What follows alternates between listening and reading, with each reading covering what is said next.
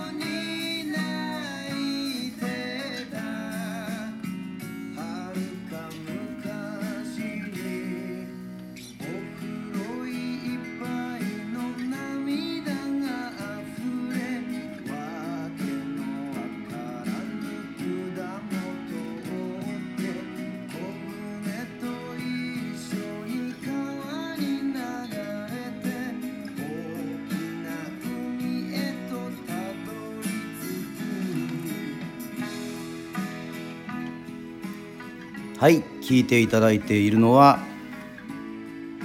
ザ・コブラツイスターズのバージョンで「よみがえる人々」でございます、えー、本日収録の1月17日というのはですね実は私川端明の父方のねあの、まあ、祖父ですねおじいさん川端村中の命日になります。まあこのおじいさんね、えー、大島紬の方をやっている人でございましたけども趣味で三振を弾いていましたのでまあ私がですね24号だったと思うんですけども東京のアパートに三振を持ってきてくれてですね、まあ、その時あのおばあちゃんと一緒に来たんですけどもね、まあ、三振持ってきてくれて村中じいさんが三振を引いてそしてね太陽さんが「金作の花」ですか、えー、こちらの方を歌ってもらってね世の中にはこんな素朴なこんなに飾りのないストレートな演奏があるのかっていうふうに思ってね、まあ、私東京に行って結構いろんな音楽を聴いてたんですけどもやっぱり自分のルーツでは与論島というところにあるんだなというふうに改めてばあさんの歌声とじいさんの三振の音色で目覚めました。そしてその三振を使って書いた曲がこの「よみがえる人々」でございます。まあ一番最初にですねシングルで出た時は、まあ、ザ・コーラツイスターズのバージョンで出ましてそしてセカンドアルバムねに収められまして後に2003年の川端明のソロアルバム「誠の島」えー、こちらの方はですねオーケストラバージョン作りました。そしてそれからですねはい2011に2011年ですか、えー、この時には「誠の夢」というソロアルバムをね出しましてこちらも沖縄のメンバーとね共に「よみがえる人々」またまたセルフカバーしております。そうですね。まあもちろん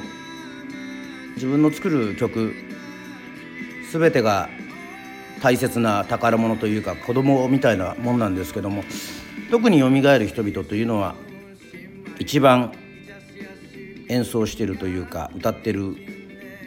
曲でもあります。はい。これはやっぱりもうおじいさんとおばあさんね三振もらわなければまあできなかった曲だというふうに思います。まあザ・コブラツイスターズでデビューしたのは1999年。2月の24日なんですけども、えー、残念ながら村中じいさんの方はですね、えー、デビュー前、えー、ね、1月17日が命日ですから、えー、デビュー前の方に永眠いたしまして、まあ、これはあの名古屋のデビュー前のハートランドですね、えー、運命線さらば号出発をガンガンやってた時にまあこうライブ前にその訃報を聞きましてライブをやりましてすぐにお通夜の方にね、えー、鹿児島市内おじいさんおりましたから、えー、飛んでいったことを覚えております。そしてあのお葬式にももちろん出たんですけども生前ね村中おじいさんはまあ船乗りから大島紬そして、えー、今でも続いております村中屋、えー、こちらの方をね洋服屋世論は洋服屋です。そして鹿児島の三和町は、え紬の方をやっておりますけどもやはりそういう商売をしてた人ですからね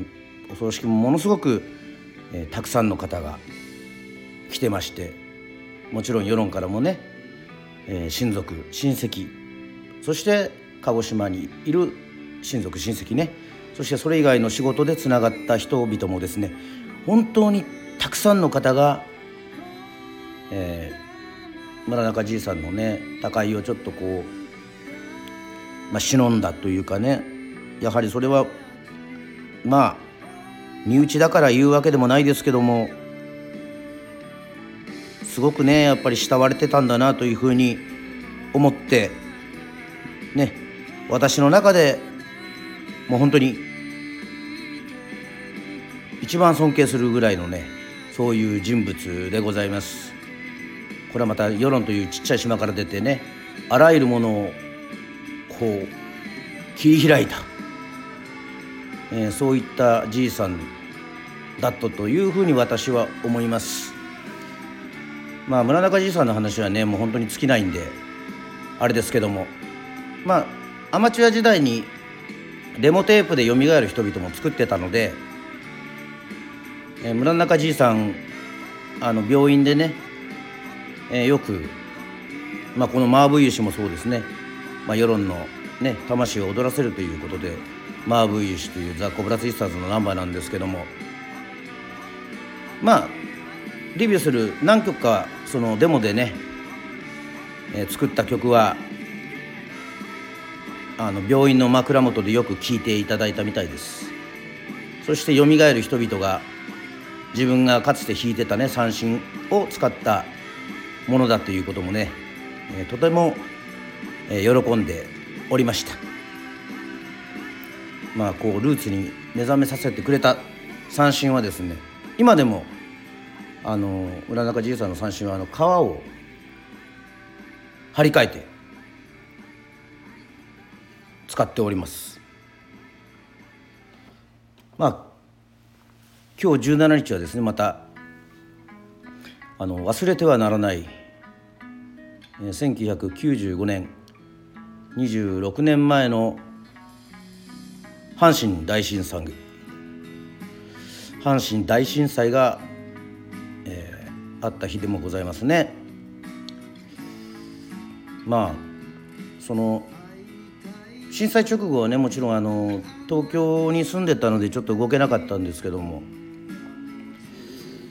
えー、夏ぐらいにやっぱりその1995年もいてもう立っても入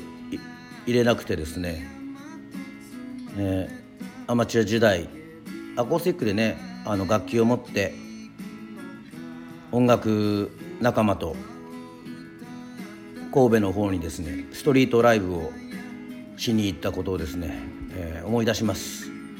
またそちらの方はまた細かく話したいと思うんですけども、ね、どっかで。このザッコ・ブラツイスターズの「よみがえる人々」が出た時にタワーレコードでインストアライブやったんですけども、まあ、年配の方というか男の方おじいさんがねあこれはこの